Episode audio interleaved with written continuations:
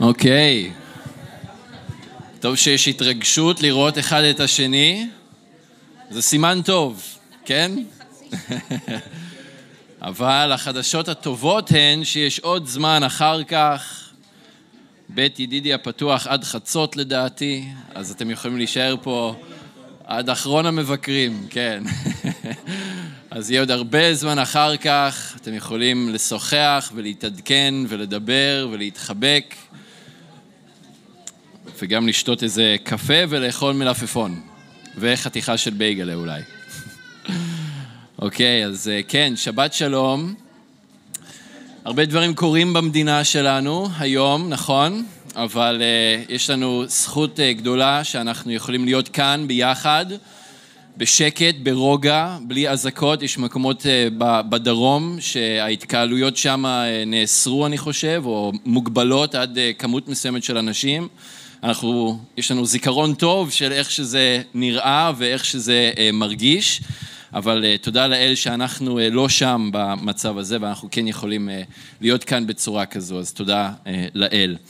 ואנחנו כן בהתרגשות, אני חושב, הערב, כי אנחנו הגענו, מגיעים, הגענו, לסיום הסדרה בחיי יעקב.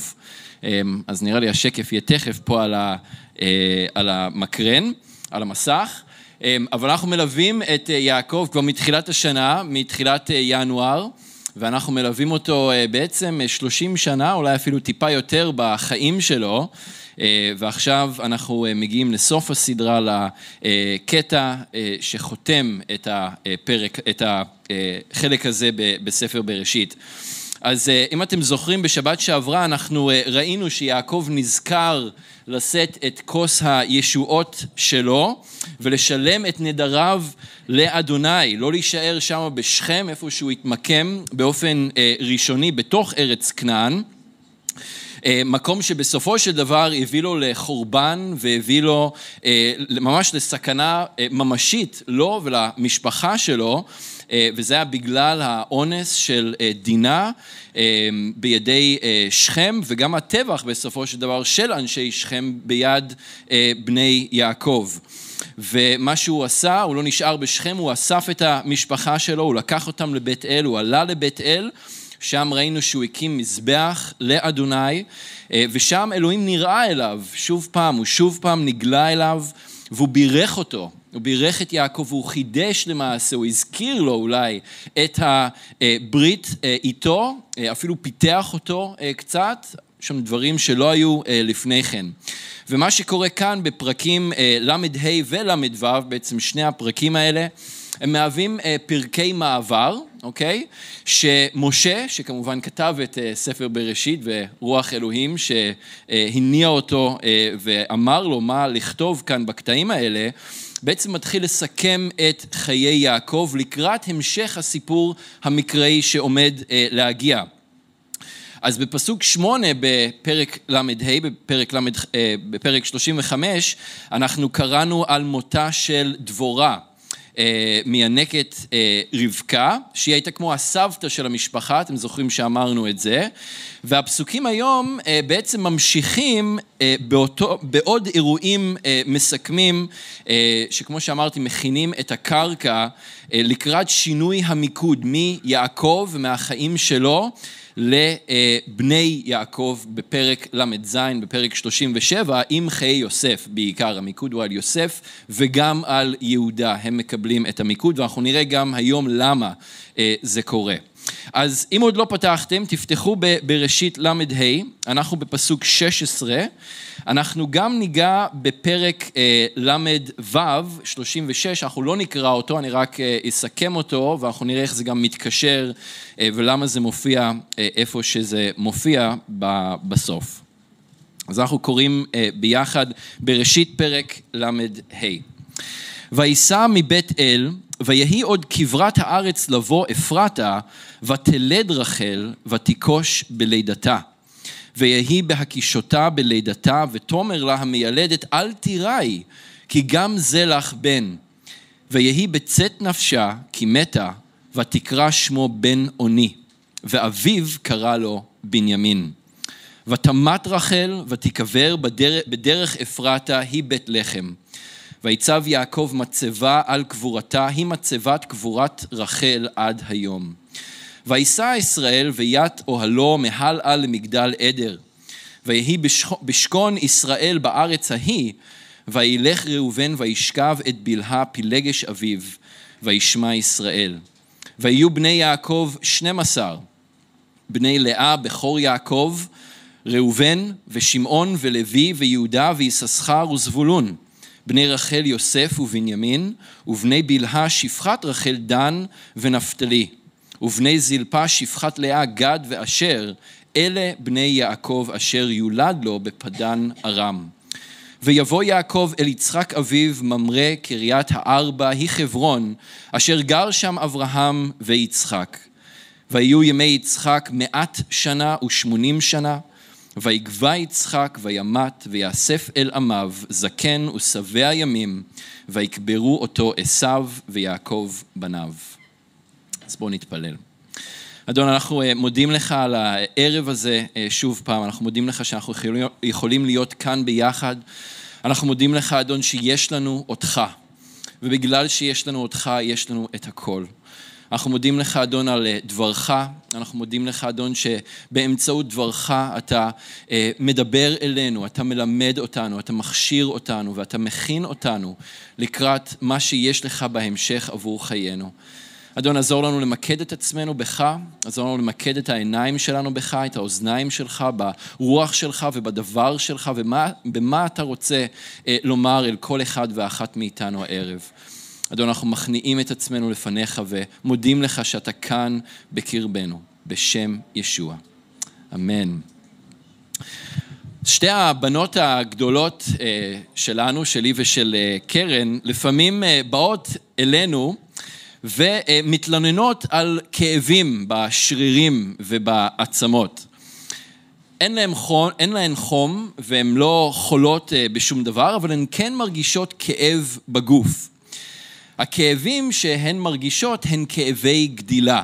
ואם אתם זוכרים כשהייתם ילדים, אני חושב שכולם חווים כאבי גדילה. כאבי גדילה זה דבר נורמלי, זה דבר uh, מוכר, שפוקד את כולם בשלב כזה או אחר, בעצימות כזו או אחרת, גבוהה יותר או נמוכה יותר, אבל כולם מרגישים את זה בדרך כזו או אחרת. והכאבים האלה הם לא נעימים, אנחנו לא אוהבים אותם, אנחנו אה, לא היינו רוצים אותם אם אפשר היה אה, להתחמק מהם, אבל הם פשוט מאוד חלק בלתי נפרד מהחיים, משהו שאי אפשר להתחמק מהם, מהם, פשוט אין מה לעשות לגבי זה. וכולנו חווים את הכאבי גדילה האלה באופן אישי בגוף הפיזי שלנו. גם אה, משפחות חוות כאבי גדילה, כל יום, בכל פעם שילד נוסף אה, נולד ומתווסף למשפחה, כל פעם שנכד נוסף מתווסף למשפחה, חתן או כלה אה, נכנסים לתוך המשפחה. ככל שבני משפחה גם גדלים ומשתנים בעצמם, זה מלווה בכאבי גדילה. יש שינויים, יש אה, הסתגלות למצב חדש, לטובה ולפעמים גם פחות לטובה. וכמובן שיש את כאבי הגדילה של החיים עצמם. מוות של הורים, של בן, בת זוג חלילה, אפילו של ילד חס ושלום. יש פגיעה, יש כישלונות, יש אכזבות. גם אלה כאבי גדילה בלתי נפרדים מהחיים שאי אפשר להתחמק מהם. הרבה מאוד פעמים הדברים האלה הם לא תלויים בנו, הם פשוט חלק מהחיים. יעקב חווה אותם כאן, הוא חווה שלושה אירועים כאלה שהוא פשוט לא, הם לא בשליטתו, הם פשוט קרו חלק מהחיים. כל אדם אחר בהיסטוריה חווה דברים דומים, וגם אנחנו וגם אתם כולנו חווינו, אולי חווים עכשיו, וגם נמשיך לחוות כאבי גדילה כאלה במהלך אה, החיים שלנו, זה פשוט חלק אה, מהחיים. החדשות הטובות הן שכאבי גדילה הם לא כאב שווא. יש להם תוצר, כשמם כן הם, כאבי גדילה. אז כואב, אבל גדלים, דרכם, באמצעותם. התוצאה של הכאב היא גדילה בסופו של דבר. כמו שאומרים, כל סוף היא התחלה חדשה, כל כישלון מהווה הזדמנות ללמידה ולצמיחה, ומתוך המוות נולדים גם דברים חדשים, דברים טובים. וזה מה שאנחנו רואים היום בקטע הזה אה, שמסכם את חיי יעקב עבורנו. שלושה אירועים שיעקב חווה, אירועים כואבים, אירועים לא פשוטים בכלל, אבל אירועים שהם חלק מהחיים. אירועים שאי אפשר ממש להתכונן אליהם, לא מתכננים אותם, הם פשוט מאוד קורים, אי אפשר לצפות את בואם וגם אי אפשר להתחמק מהם. אבל מתוך הכאב יש גדילה, ודרך הכאב תוכנית אלוהים יכולה להתממש, והיא אכן מתממשת ומתקדמת. אז שלושת האירועים האלה, האירוע הראשון, אנחנו רואים בפסוקים 16 עד 21. אתם יכולים לעקוב ביחד איתי, וזה האירוע המאוד טרגי והמאוד מצער של אה, מות רחל. אז אחרי שיעקב הקים מזבח בבית אל, ואלוהים נראה אה, אליו שוב אה, שם, כמו שאמרנו, הוא אוסף את המשפחה והוא עולה הוא, הוא לוקח את המשפחה והוא מתחיל ללכת דרומה לעבר אה, בית לחם, לעבר אפרתה, שזה השם הקדום של בית לחם. בית לחם זה נמצא, אה, או אפרתה, בית לחם אפרתה, זה נמצא 30 קילומטר דרומית לבית אל, בערך 8 קילומטר דרומית לירושלים, למי שמכיר את הגיאוגרפיה של, אה, של אה, היום, זה די אותו דבר, לא השתנה אה, הרבה אפילו מהתקופה ההיא. במספר מקומות בכתובים אנחנו רואים שבית לחם נקראת בית לחם אפרתה, אה, כמו למשל, ב, למשל בנבואה על מקום לידת המשיח, שאתם בוודאי מכירים ממיכה, פרק ה', פסוק 2, ואתה בית לחם אפרתה, צעיר להיות באלפי יהודה, ממך יצא לי להיות אה, מושל בישראל ומוצאתיו מקדם מימי עולם. יש עוד כמה מקומות שגם קוראים לבית לחם, בית לחם אפרתה. עכשיו על פניו זה לא מרחק גדול, 30 קילומטר. חבר'ה צעירים, איזו קבוצה של אה, לוחמים, היו עושים 30 קילומטר ביום, זה היה יום הליכה בתקופה הקדומה, בתקופת המקרא, היה 32 קילומטר האמת, אז הם בכיף היו צולחים את ה-30 קילומטר האלה אה, ביום אחד. אבל אה, זה היה מסע של יומיים או שלושה בערך עבור כל המחנה של יעקב. שהיה מחנה גדול, היו ילדים, היה צאן, אתם זוכרים כשהוא ראה את עשיו, הוא אמר לו, אתה תתקדם, אנחנו נתנהל לנו כאן באיטיות, יש עוד אנשים שלא הולכים כל כך מהר, אז סביר להניח שזה, שזה לקח אה, יותר זמן עבור המחנה של אה, יעקב, אבל רחל, אשתו האהובה של יעקב, היא נמצאת במצב ייחודי, כי היא נמצאת בחודש התשיעי להריונה. סביר להניח, או מאוד קרוב לזה.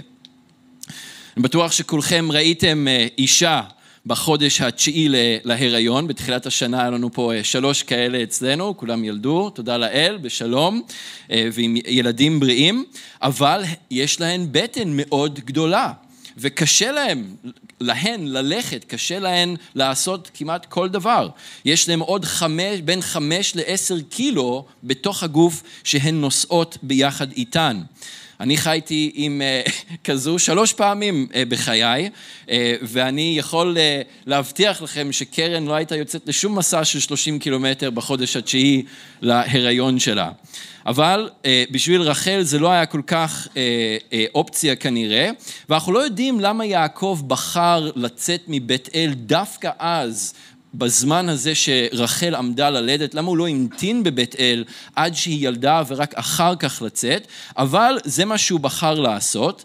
ואין ספק שהייתה גם התרגשות מאוד גדולה בתוך כל המשפחה לקראת הלידה.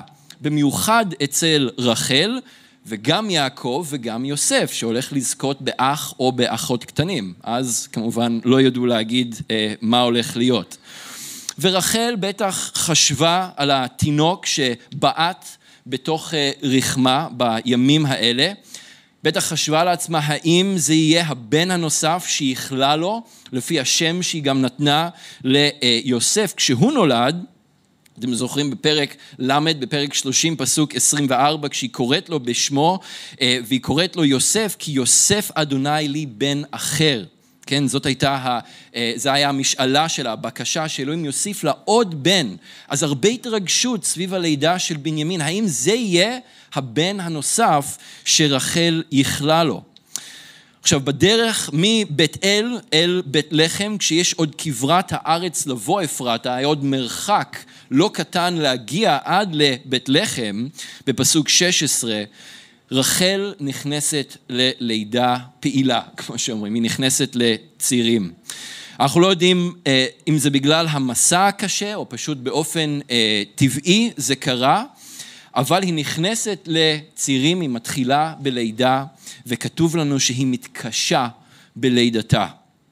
גם כאן אנחנו לא יודעים בדיוק מה זה אומר שהיא התקשתה בלידתה, יכול להיות שזה היה איזשהו סיבוך שקשור ללידה, יכול להיות שזאת הייתה לידה ארוכה יותר שהביא אותה לאפיסת כוחות ולקושי מאוד גדול מהבחינה הזו, אה, אנחנו פשוט לא יודעים.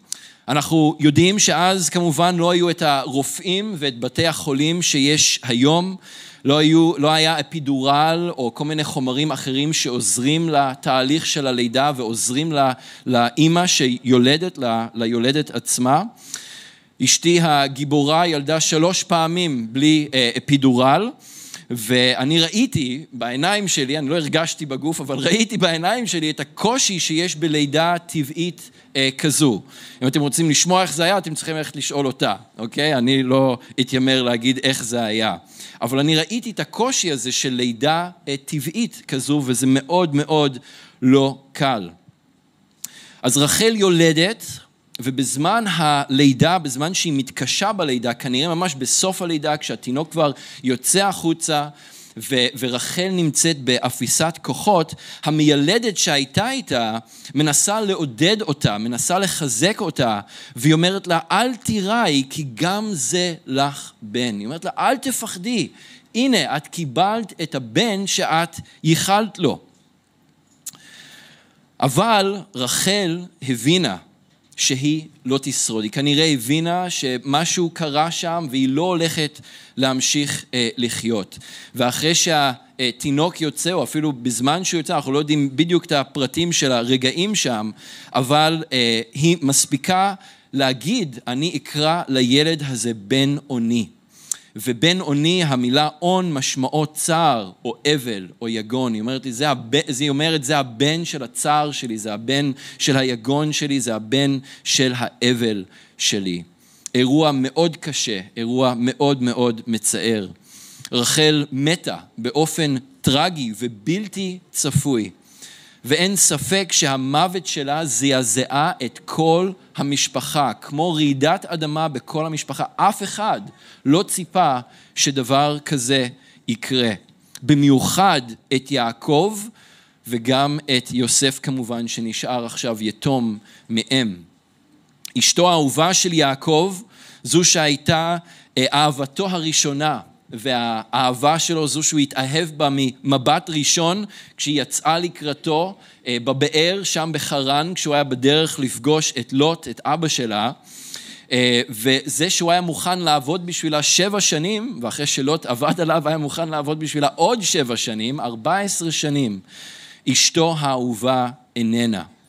והכתובים לא מספרים לנו הרבה על התגובה של יעקב למוות של אה, רחל אבל אין ספק שזה היה אירוע שקרע את הלב שלו בכאב העז והעמוק ביותר.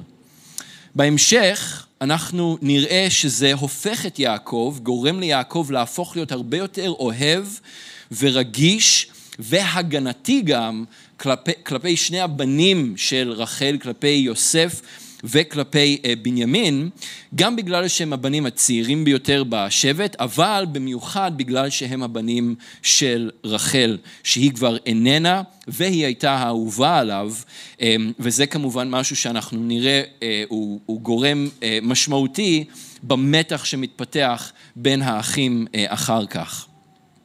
שני דברים שהכתובים כן אומרים לנו בקטע הזה על התגובה של יעקב, אנחנו רואים בפסוקים 19 ו-20. אז דבר ראשון, רחל יולדת, היא קוראת ל- ל- לילד בן אוני. אבל אה, יעקב לא מוכן לזה, ובפעם היחידה מכל השמות של כל הבנים האחרים שקיבלו שמות שדי מספרים את סיפור המריבה בין הנשים לאורך השנים, כאן הוא לא מוכן שלילד יקראו בן אוני, בן של צער, בן של יגון, והוא משנה את השם מבן אוני לבן ימין, בן של כוח, בן של חן, בן של עושר, בן של יד ימיני. המוות של רחל, אין ספק, היה כאב גדילה מאוד מאוד כואב ובלתי צפוי בחיים. אבל מתוך הכאב הזה גם בנימין נולד. ויעקב לא היה מוכן שהילד יישא את, הזיכרון, את הכאב הזה בשם שלו אה, לעולם, למשך אה, חייו. הוא לא היה מוכן שהזיכרון האחרון של רחל יהיה עם שם כזה של בן אוני. אז למרות הכאב, יעקב בחר להחזיק בטוב שיצא מהכאב ומהאירוע הכל כך הטרגי הזה, לידת בנימין. הוא בחר לבטוח באלוהים למרות הקושי העצום שהוא בטח חווה ברגעים האלה ובימים ובחודשים ובכל השנים אפילו אחרי המוות של רחל. זה תמיד אתגר עבורנו גם כן לראות את הגדילה שיכולה לבוא מתוך כאב. כשאנחנו במצבים של כאב עז, של קושי עז, קשה לנו לראות איך משהו טוב יכול לצאת מזה. מה האלוהים יכול לעשות בחיים, בחיים שלנו דרך זה. אבל זו הדרך קדימה, זו הדרך היחידה אה, קדימה. ופה אנחנו רואים שיעקב מצליח להחזיק, לראות את מה שטוב, להחזיק בזה, לא בן אוני. אלא בנימין, ולהחזיק אה, במה שטוב, אה, או מה שיצא טוב מתוך האירוע הזה. אז זה היה הדבר הראשון שאנחנו רואים שהוא עשה, הוא שינה את השם מבן אוני לבנימין. והדבר השני שאנחנו רואים שהוא עשה, הוא הקים מצבה לזכרה של רחל על קברה. אז שלוש פעמים אה, בפרקים הקודמים ראינו, אה, פרקים כ"ח, ל"א ול"ה, אה, שלוש פעמים שיעקב הקים מצבות, אבל בכל שלושת הפעמים האלה זה קרה באירועים מאוד משמעותיים, אירועים שבו הוא פגש את אלוהים, שאלוהים נגלה אליו ודיבר אליו, ואז הוא הקים מצבות במקומות האלה. וגם כאן באירוע שללא ספק היה משמעותי מאוד עבור יעקב, אז הוא גם מקים מצבה אה, לזכרה של, של אה, רחל על הקבר שלה, שנמצא שוב בין, בין ירושלים לבין בית לחם, בואכה בית לחם, ולמעשה קבר רחל קיים עד עצם היום הזה בפאתי בית לחם, קילומטר בערך ממרכז העיר. מקום מאוד אה, שנוי במחלוקת, מקום של הרבה מאוד אה, קושי, כן, אה, שקורה שם, ואלימות לצערנו, אבל זה עדיין, זה עדיין נמצא שם עד עצם היום הזה. אז זה היה האירוע הראשון, הכאב גדילה הראשון שאנחנו רואים כאן שיעקב חווה. את האירוע השני אנחנו רואים בפסוקים 22 עד 26, וזה החטא של ראובן. אז אחרי עצירה אה, שם, ממש לפני אה, אפרתה, אה, שכללה גם את הגבורה של רחל, אולי אפילו תקופה של אבל עבור רחל, עד שהם אספו את הכל והמשיכו הלאה, כתוב לנו בפסוק 21, ויישא ישראל וית אוהלו מחלאה למגדל עדר. אז המחנה של ישראל ממשיך דרומה על מה שהיום זה את ציר האבות, כן, ציר 60 של ימינו, כביש 60 עובר שם בתוואי הזה. אה, הוא ממשיך דרומה, מעבר לבית לחם, אה, דרומה לשם, למקום שנקרא מגדל אה, עדר. זה דרומית לבית לחם, על הדרך לחברון. ושם הם מקימים את המחנה שלהם והם מתגוררים שם במשך תקופה לא קצרה כנראה. וזה גם היה מרחק קצר, מרחק הליכה קצר, מאביו אה, יצחק, שאנחנו אה, מבינים אה, נמצא בהמשך הדרך דרומה בחברון או בקריית ארבע. אבל בזמן שהם מתגוררים שם, במקום הזה, באזור מגדל העדר, בנו הבכור של יעקב עושה מעשה שלא יעשה.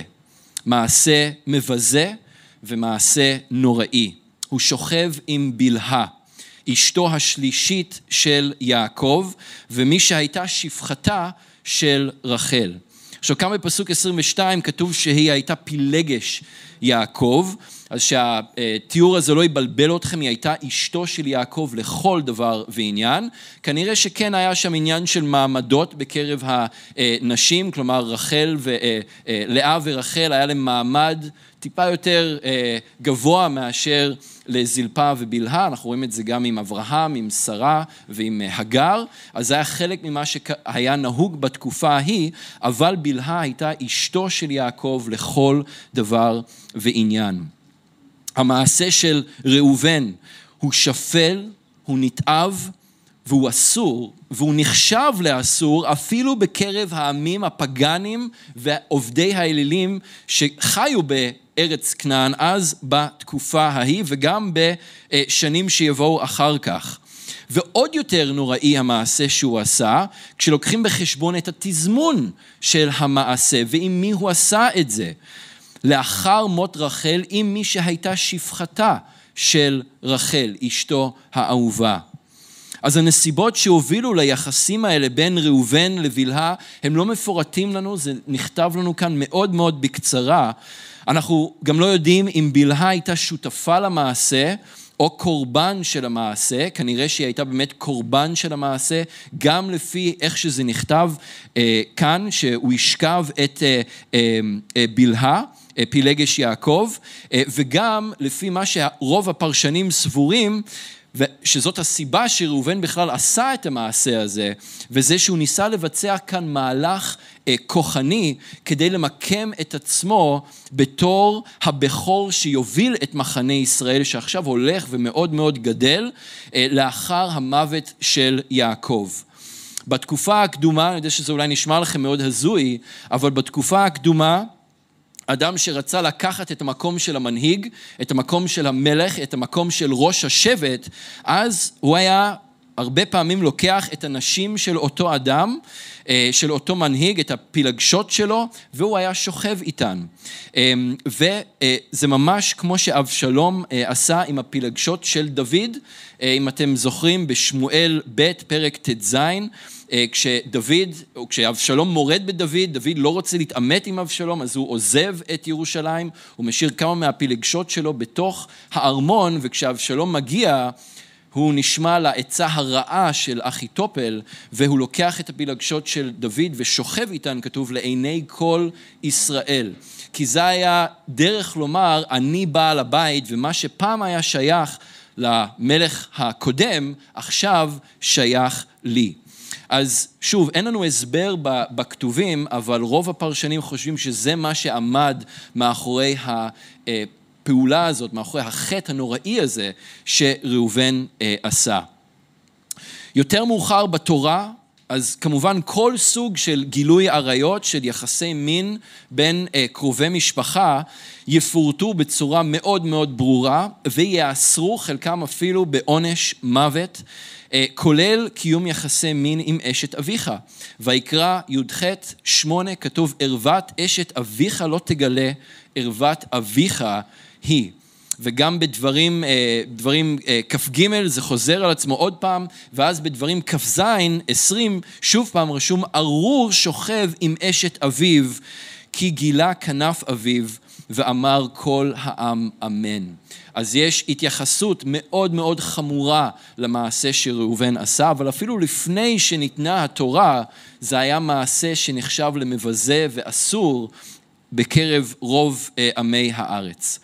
וראובן אכן היה ארור. מה זה ארור? ארור זה מקולל. אכן ראובן היה מקולל, ואנחנו נראה את זה בעוד שנייה.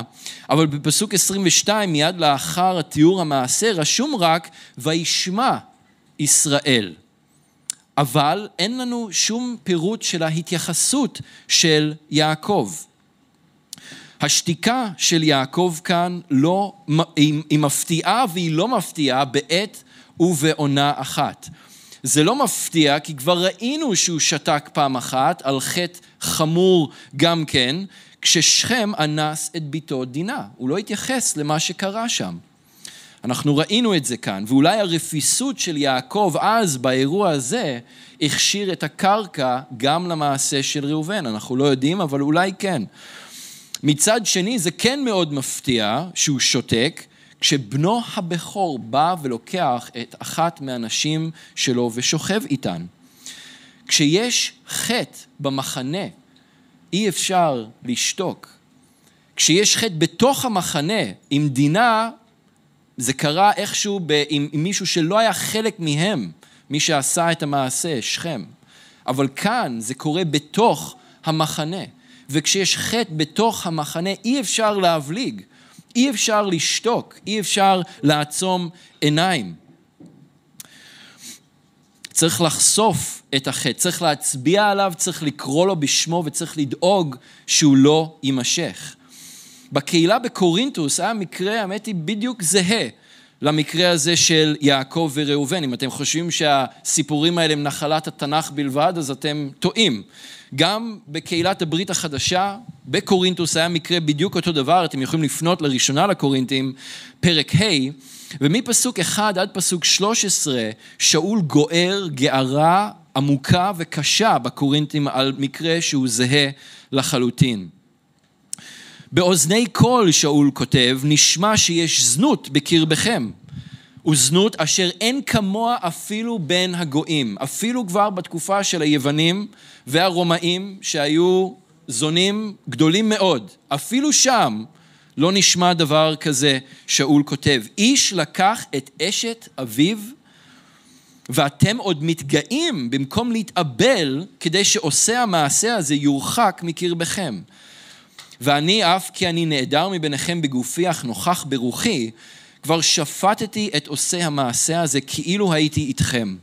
בשם האדון ישוע הוא מצווה, כאשר תתאספו ורוחי ביניכם, עם גבורת אה, אדוננו ישוע, תמסרו את האיש הזה, את האיש ההוא לשטן לאובדן הגוף, כדי שרוחו תיוושע ביום אדוני.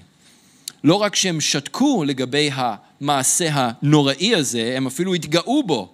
ושאול מסביר כאן בפסוק חמש וגם בפסוקים שיבואו אחר כך, שאח, אדם שקורא לעצמו מאמין בישוע, מישהו מתוך המחנה, לא מישהו מחוץ למחנה, והוא נוגע לזה, בזה בפסוקים, הוא אומר, מי שמחוץ למחנה, מישהו לא קורא לעצמו מאמין בישוע, אין לנו מה לעשות איתם, הם לא מכירים, הם לא יודעים משהו יותר טוב. אבל מי שנקרא אח, מישהו חלק מהמחנה, מישהו בתוך המחנה, וממשיך להיות זונה או חומד את אשר לזולת, או עובד אלילים או מגדף או סובה או חומס, אזי אין מקום לשתוק, אלא הוא כותב אפילו לא, לא לסב לאכול עם איש כזה, והוא אומר, בערו את הרע מקרבכם. עכשיו צריך לומר שבמקרים של חזרה בתשובה, אז כמובן שזה עניין אחר, אבל מי שממשיך בחטא ומי שממשיך גם כשבאים ומצביעים על החטא וקוראים לחטא בשמו ואומרים להפסיק עם זה, אלה ההנחיות ששאול נותן אה, במקרה אה, כזה. כאן בסיפור של אה, יעקב הוא שותק, הוא לא שותק לעד, אבל הוא כנראה שותק למשך הרבה מאוד שנים. שכר החטא, מוות הוא, אנחנו יודעים מרומים ו' 23. וגם כשיש חזרה בתשובה וסליחה מהאדון, ועל כל דבר האדון יסלח לנו, וגם אנחנו אמורים לסלוח אחד לשני על כל דבר, עדיין לחטא יש השלכות. ולחטא יש נזקים לפעמים שהם בלתי הפיכים ויכולים להישאר גם לכל החיים ואפילו לדורי דורות. חטא הוא לא כמו כדור של צלף שפוגע רק בנקודה אחת מאוד מאוד ממוקדת. חטא, במיוחד כמו במקרה הזה, זה כמו רימון רסס שזורע הרס ופגיעה בכל מי שנמצא מסביב. ראובן פגע בכל המשפחה שלו. קודם כל בבלהה, אחר כך באביו יעקב, הוא פגע בילדי בלהה והאחים שלו שמצוינים כאן בפסוק 26, דן ונפתלי, ובכל הצאצאים שלו. ראובן פגע בכל הצאצאים שלו שיבואו לדורי דורות, בעצם לכל הדורות שיבואו אחריו, הוא פגע בהם בצורה מאוד מאוד חמורה. כי ראובן ישלם מחיר כבד לדורי דורות על המעשה הנוראי הזה שהוא עשה. את מה שהוא כנראה ניסה להשיג, כוח והנהגה, את זה הוא איבד. הוא איבד גם את הבכורה והוא איבד גם את הנחלה שלו בארץ, בארץ ישראל. אה, לדורותיו, לצאצאיו, לצאצאים שלו, לא הייתה נחלה כאן אה, בישראל. כשיעקב אה, עמד למות, אנחנו רואים את זה בראשית מ"ט, בסוף הסיפור של יוסף, כשהוא עמד למות הוא קורא לבנים שלו כדי לברך אותם וכדי לספר להם, להגיד להם את מה שיקרה בהמשך החיים ואפילו כתוב שם באחרית הימים ויש שם גם נבואות משיחיות בתוך הדברים שיעקב אומר. אבל ראובן לא קיבל ברכה. ראובן לא זכה לברכה, ראובן זכה לקללה. ארור מי ששוכב עם אשת אביו, וראובן קולל. בראשית 49, 3 ו-4, מיד בראש הרשימה, איך שיעקב מתחיל את הברכה שלו לבנים שלו, כתוב ראובן בכורי אתה, כוחי וראשית אוני, יתר שאת ויתר עוז. זה מי שראובן היה אמור להיות. תשימו לב, ארבע מילים שכולם משדרים כוח ועוצמה. ראשית אוני, אה, אה, אתה כוחי, ראשית אוני, יתר שאת ויתר עוז. זה מי שראובן היה אמור להיות. אבל יעקב אומר לו, פחז כמים, אל תותר, אתה יציב כמו מים ואתה לא תירשם בנחלה. כי על משכב אביך אה, כי, אה, כי עלית משכבי אביך, אז חיללת יצואי עלה. גם בדברי אה, הימים, פרק א', פסוק ה', פסוקים 1 ו-2, יש תיאור וכתוב שם, ובני ראובן בכור ישראל, ובני ראובן בכור ישראל, כי הוא הבכור, ובחיללו יצואי אביו ניתנה בכורתו לבני יוסף, בן ישראל ולא התייחס לבכורה, כי יהודה גבר באחיו ולנגיד ממנו, והבכורה ליוסף. בעצם ראובן הפסיד פה שני דברים. ממה שאני מבין כאן, השושלת של הנגיד של המשיח היה אמור לבוא דרך ראובן.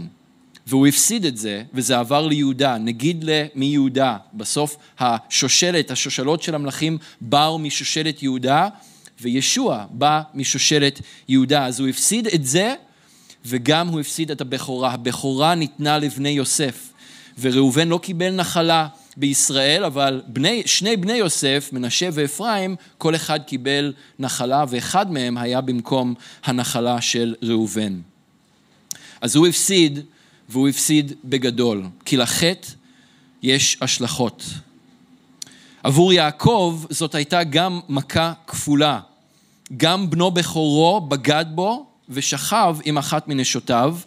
אם הייתה מישהי שיכלה אולי לנחם את יעקב אחרי המוות של רחל, אולי, אה, אה, אחרי המוות של רחל, אולי זאת הייתה בלהה אה, שהייתה שפחתה של רחל, אולי זה, היה לזה משמעות יותר גדולה מבחינת יעקב, אנחנו לא יודעים. אבל עכשיו בכל מקרה הוא איבד גם אותה. כי אחרי המעשה הזה שקרה, גם אם היא הייתה קורבן, היא הייתה כבר, היא כבר לא הייתה מותרת לו. אז למעשה כאן הוא איבד גם את ראובן בתור בן בכור, והוא איבד גם את בלהה בתור אשתו. באותה נשימה, באותם פסוקים, 23 עד 26, מוצגת בפנינו גם הרשימה המלאה של בני יעקב. זה כבר לא 11 בנים, אלא זה 12 בנים, 12 בנים. עכשיו אה, הם מלאים, הרשימה מלאה, ולמרות כאב הגדילה המאוד חזק וקשה הזה, משהו שיעקב לא ציפה לו, הוא לא, כנראה לא עשה שום דבר, לפחות לא באופן ישיר שיגרום לדבר כזה לקרות, זה פשוט נפל עליו כרעם ביום בהיר. אבל עכשיו הרשימה של הבנים מלאה. 12 בנים שיהפכו ל-12 שבטי ישראל, והם ימלאו תפקיד חשוב ועיקרי במימוש של תוכנית אלוהים לאורך כל התנ"ך, לאורך הברית החדשה, עד היום הזה ועד שהאדון ישוע אה, גם יחזור. האירוע השלישי, אנחנו קוראים בסוף הקטע, פסוקים 27 עד 29, כאב הגדילה השלישי זה כמובן המוות של יצחק. אז אנחנו קוראים כאן שיעקב מגיע לחברון כנראה כדי להיפרד מאבא שלו שהוא מבין שנמצא בימיו האחרונים. הוא כבר מאוד מבוגר, הוא בן 180 שנה. בן 180, אתם יכולים לדמיין מה זה להיות בני 180, אלה מכם שבני 70-80 היותר מבוגרים בינינו, זה היה אומר שאתם עוד לא הגעתם לחצי בכלל, עוד לא הפכתם תקליט. יש לכם עוד יותר מחצי מהחיים לפניכם. זה הרבה מאוד זמן. תיאור האירוע הזה בחברון הוא קצר והוא מוצג גם כרונולוגית לפני הסיפור של חיי יוסף שמגיע לנו בפרק 37 אבל למעשה יצחק חי עוד 13 שנים אחרי שיוסף נמכר מצרימה, כל המשפחה חשבו שהוא, שהוא נהרג אבל בעצם 13 שנה אחרי זה רק יצחק נפטר אז הוא עוד אה, ראה את יעקב, את שיוורון הלב של יעקב, אחרי שיוסף לכאורה מת, אבל בעצם נמכר אה, למצרים. אה, וזה עוד משהו שהוא ראה כנראה אצל הבן שלו יעקב, אבל הנה כאן יצחק נפטר, שני הבנים שלו, עשיו ויעקב, שני התאומים, קוברים אותו יחד והם גם כן בגיל מופלג, אה, מאה, מאה ומשהו אה, ככל הנראה. ועל הריצוי הזה בין שני האחים, תמונה מאוד יפה של שני אחים שקוברים יחד את אבא שלהם. אה, אנחנו דיברנו כבר על, על, על ריצוי בין עשיו ויעקב בדרשות קודמות, אבל שוב, רק לציין שמתוך ה... אה, כאב של המוות של יצחק, כן? כל מוות הוא אה, כואב והוא קשה, גם אם זה קורה לאבא בגיל 180, זה עדיין אירוע אה, קשה וכואב. אבל מתוך זה שני האחים, אנחנו רואים, נפגשים שוב פעם, אולי בפעם הראשונה מאז שהם נפגשו שם ליד היבוק, כשיעקב חזר לארץ כנען מחרן. אז המוות של יצחק מובילה את האחים אה, לא רק לקבור את יצחק ביחד, אלא גם לחיות בשלום באותו אזור למשך אה, תקופה, עד שבסופו של דבר עשיו לוקח את המשפחה שלו והוא אה, עוזב, הוא עוקר אותם ועובר להר שעיר או לאדום, שזה בעצם דרום ירדן של ימינו. את זה אנחנו רואים אה, בתחילת פרק ל"ו, פרק 36, וכמו שאמרתי, אנחנו לא נקרא את זה, אבל כן חשוב לומר כמה אה, מילים ולהבין למה זה מופיע, איפה שזה מופיע אה, כאן בקטעים האלה, בקטע הזה. אמ, אז קודם כל, יש את ה... כמו שאמרתי, הפרידה הסופית בין שני האחים בתחילת פרק ל"ו, עשו עובר לאדום עם כל המשפחה. אה, מזכיר מאוד את הפרידה בין לוט לבין אברהם, שהם נפרדים בגלל הריבוי של המקנה, בגלל שהם כל כך גדולים, הם כבר לא יכולים לחיות ביחד, אז אברהם שואל את לוט, לאן אתה רוצה ללכת? אם אתה תלך ימינה, אני אלך שמאלה, וככה להפך.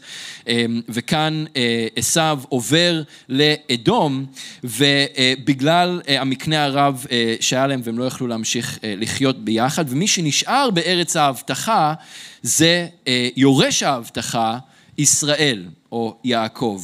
ושאר פרק ל"ו בעצם מתמקד בשושלת של עשיו, אתם יכולים לקרוא את זה אחר כך, וחותם את השושלת הזו של עשיו לפני שהמיקוד חוזר עוד פעם לשושלת ההבטחה בבני יוסף, בני, בני יעקב, שזה יוסף ובעיקר יהודה, אבל גם שאר האחים שמתווספים שם. אנחנו יודעים מהפר, מפרק ל"ו של עשו היו שלוש נשים, היו לו אה, חמישה אה, ילדים, או חמש בנים, והיו לו עשרה נכדים, אולי אחד עשרה, תלוי בדיוק אה, את מי סופרים שם ואיך. והנכדים האלה הם נהיו לראשי שבטים שמכונים כאן בפרק הזה אלופים, ממש כמו שיש לנו בצבא אלופים שהם אה, אחראים על מתחמים וחלקים מאוד גדולים של הצבא, אז גם כאן הנכדים האלה נהיו לשליטים, לאלופים, בכל מיני מתחמים ואזורים באזור אדום, והתמונה שעולה כאן זה שעשו איפה שיש אלופים צריך להיות גם רב אלוף, נכון?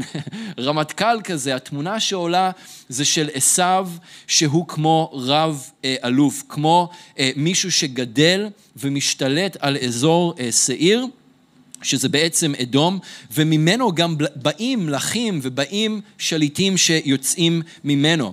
בפסוק 31 בפרק ל"ו רשום שבאו, כל המלכים האלה הגיעו לפני שמלך מלך בישראל. כלומר, זה בא להראות ולתאר שעשו גדל וצמח והתרבה ובאו מלכים ממנו לפני שעם ישראל חזר לארץ אחרי הזמן במצרים ולפני תחילת המלוכה אה, בארץ ישראל. ואם אתם זוכרים אז אה, יצחק אמר לעשו כשהוא בירך אותו אחרי שיעקב גנב את ברכת הבכורה, הוא ביקש ממנו לברך אה, אותו, אז אחד מהדברים שיעקב אמר, שיצחק אמר לעשו היה ועל חרבך תחיה ואת אחיך תעבוד והיה כאשר תוריד ופרקת עולו מעל צווארך. והנה זה בדיוק מה שאנחנו רואים שקורה כאן בפרק הזה, בפרק ל"ו, שכאשר עשו נפרד מיעקב סופית, כאשר תוריד, כאשר אתה תעזוב אותו, אתה תשתחרר ממנו ואתה תהפוך לעם אה, גדול בזכות אה, עצמך, אה, וזה מה שאנחנו רואים שקורה כאן. אז בפרק הזה של, קצת מוזיקה, בפרק הזה של אה, ל"ה אה, במיוחד, אנחנו ראינו את כאבי הגדילה אה, שיעקב חווה. אלו כאבי גדילה שאנחנו גם שותפים להם בדרך כזו או אחרת, יש דברים שאנחנו חווים בדיוק אותו דבר, יש דברים שלא, אבל אולי בדברים אחרים. ואנחנו חווים את כאבי הגדילה האלה בשלב זה או אחר בחיים. אה, ופשוט מאוד אי אפשר להתחמק מהם, דברים שאנחנו לא מצפים להם בהכרח, דברים שאנחנו לא מתכננים אותם בהכרח, אבל הם באים והם קורים, הם חלק בלתי נפרד מהחיים. אבל אה, אני רוצה להשאיר אתכם עם שני דברים שכן אפשר לעשות כשכאבי הגדילה האלה פוקדים אותנו אה, ואנחנו צריכים להתמודד איתם. דבר אחד, דבר ראשון, שלזכור שאלוהים הוא נאמן. והוא איתנו גם בתוך כאבי הגדילה. כאבי הגדילה לא באים בגלל שהוא עזב אותנו, ממש לא, הוא איתנו גם בתוך הכאבים האלה. וכל מצב שמגיע, אתם אה, יודעים שהוא כבר ידע את זה אה, מראש. הוא כבר ידע והכיר את זה, והוא איתנו בחסד שלו. בזמן הזה, וזה דווקא בזמן של כאבי גדילה כאלה, שאנחנו זוכים, אני חושב, לראות את החסד של אלוהים בצורה מיוחדת שאנחנו לא חווים בזמנים אחרים. במזמור קג, 103, 13 עד 18 כתוב, כרחם אב על בנים, ריחם אדוני על יראיו. כי הוא ידע יצרנו, זכור כי עפר אנחנו. אנוש כחציר ימיו, כציץ השדה כן יציץ, כי רוח עברה בו ואיננו ולא יכירנו עוד מקומו. וחסד אדוני מעולם ועד עולם על יראיו, וצדקתו לבני בנים, ולשומרי בריתו ולזוכרי פקוד, אה, פיקודיו לעשותם. הדבר השני, לזכור, ואני יודע שזה קשה, אבל זה חשוב, לזכור שבכאבי, שכאבי הגדילה עצמם הם לא לשווא. זה לא כאב לשם כאב, זה לא ניסיון לשם ניסיון. הם אמנם חלק מהחיים, אמנם אי אפשר להתחמק מהם, זה לא מובטח לנו שהם לא יתקיימו רק בגלל שאנחנו הולכים אחרי האדון, להפך. אמ, אבל כן מובטח לנו שדרך כאבי הגדילה האלה אנחנו נגדל ומתוכם אלוהים בסופו של דבר יפיק טוב. הוא יביא חיים והוא יוביל אותנו בדרך הייחודית שיש לנו, שיש לו עבורנו, כדי שאנחנו נוכל למלא את החלק שלנו בבניית והבאת מלכות אלוהים בארץ. רומים ח', לסיים עם הפסוקים האלה, 28 עד 30, שאול כותב, אנו יודעים כי אלוהים גורם לכך, אלוהים גורם לכך שכל הדברים חוברים יחד לטובת אוהביו, הקרואים על פי תוכניתו. שכן את אלה שהכיר מקדם, אותם גם ייעד להידמות לצלם בנו, כדי שיהיה הבכור בין אחים רבים. ואת אלה שייעד, את כולנו, את כולכם, להם גם קרא, ואת הקרואים גם הצדיק, ואת המוצדקים אף פיאר בכבודו. אמן? אז אדון, אנחנו אה, מודים לך על אה, דברך. אדון, אנחנו מודים לך שאנחנו יכולים אה, לשבת כאן ו, ובימים האלה לקרוא אה, על החיים של יעקב, על החיים של רבים מגיבורי האמונה שהלכו לפנינו.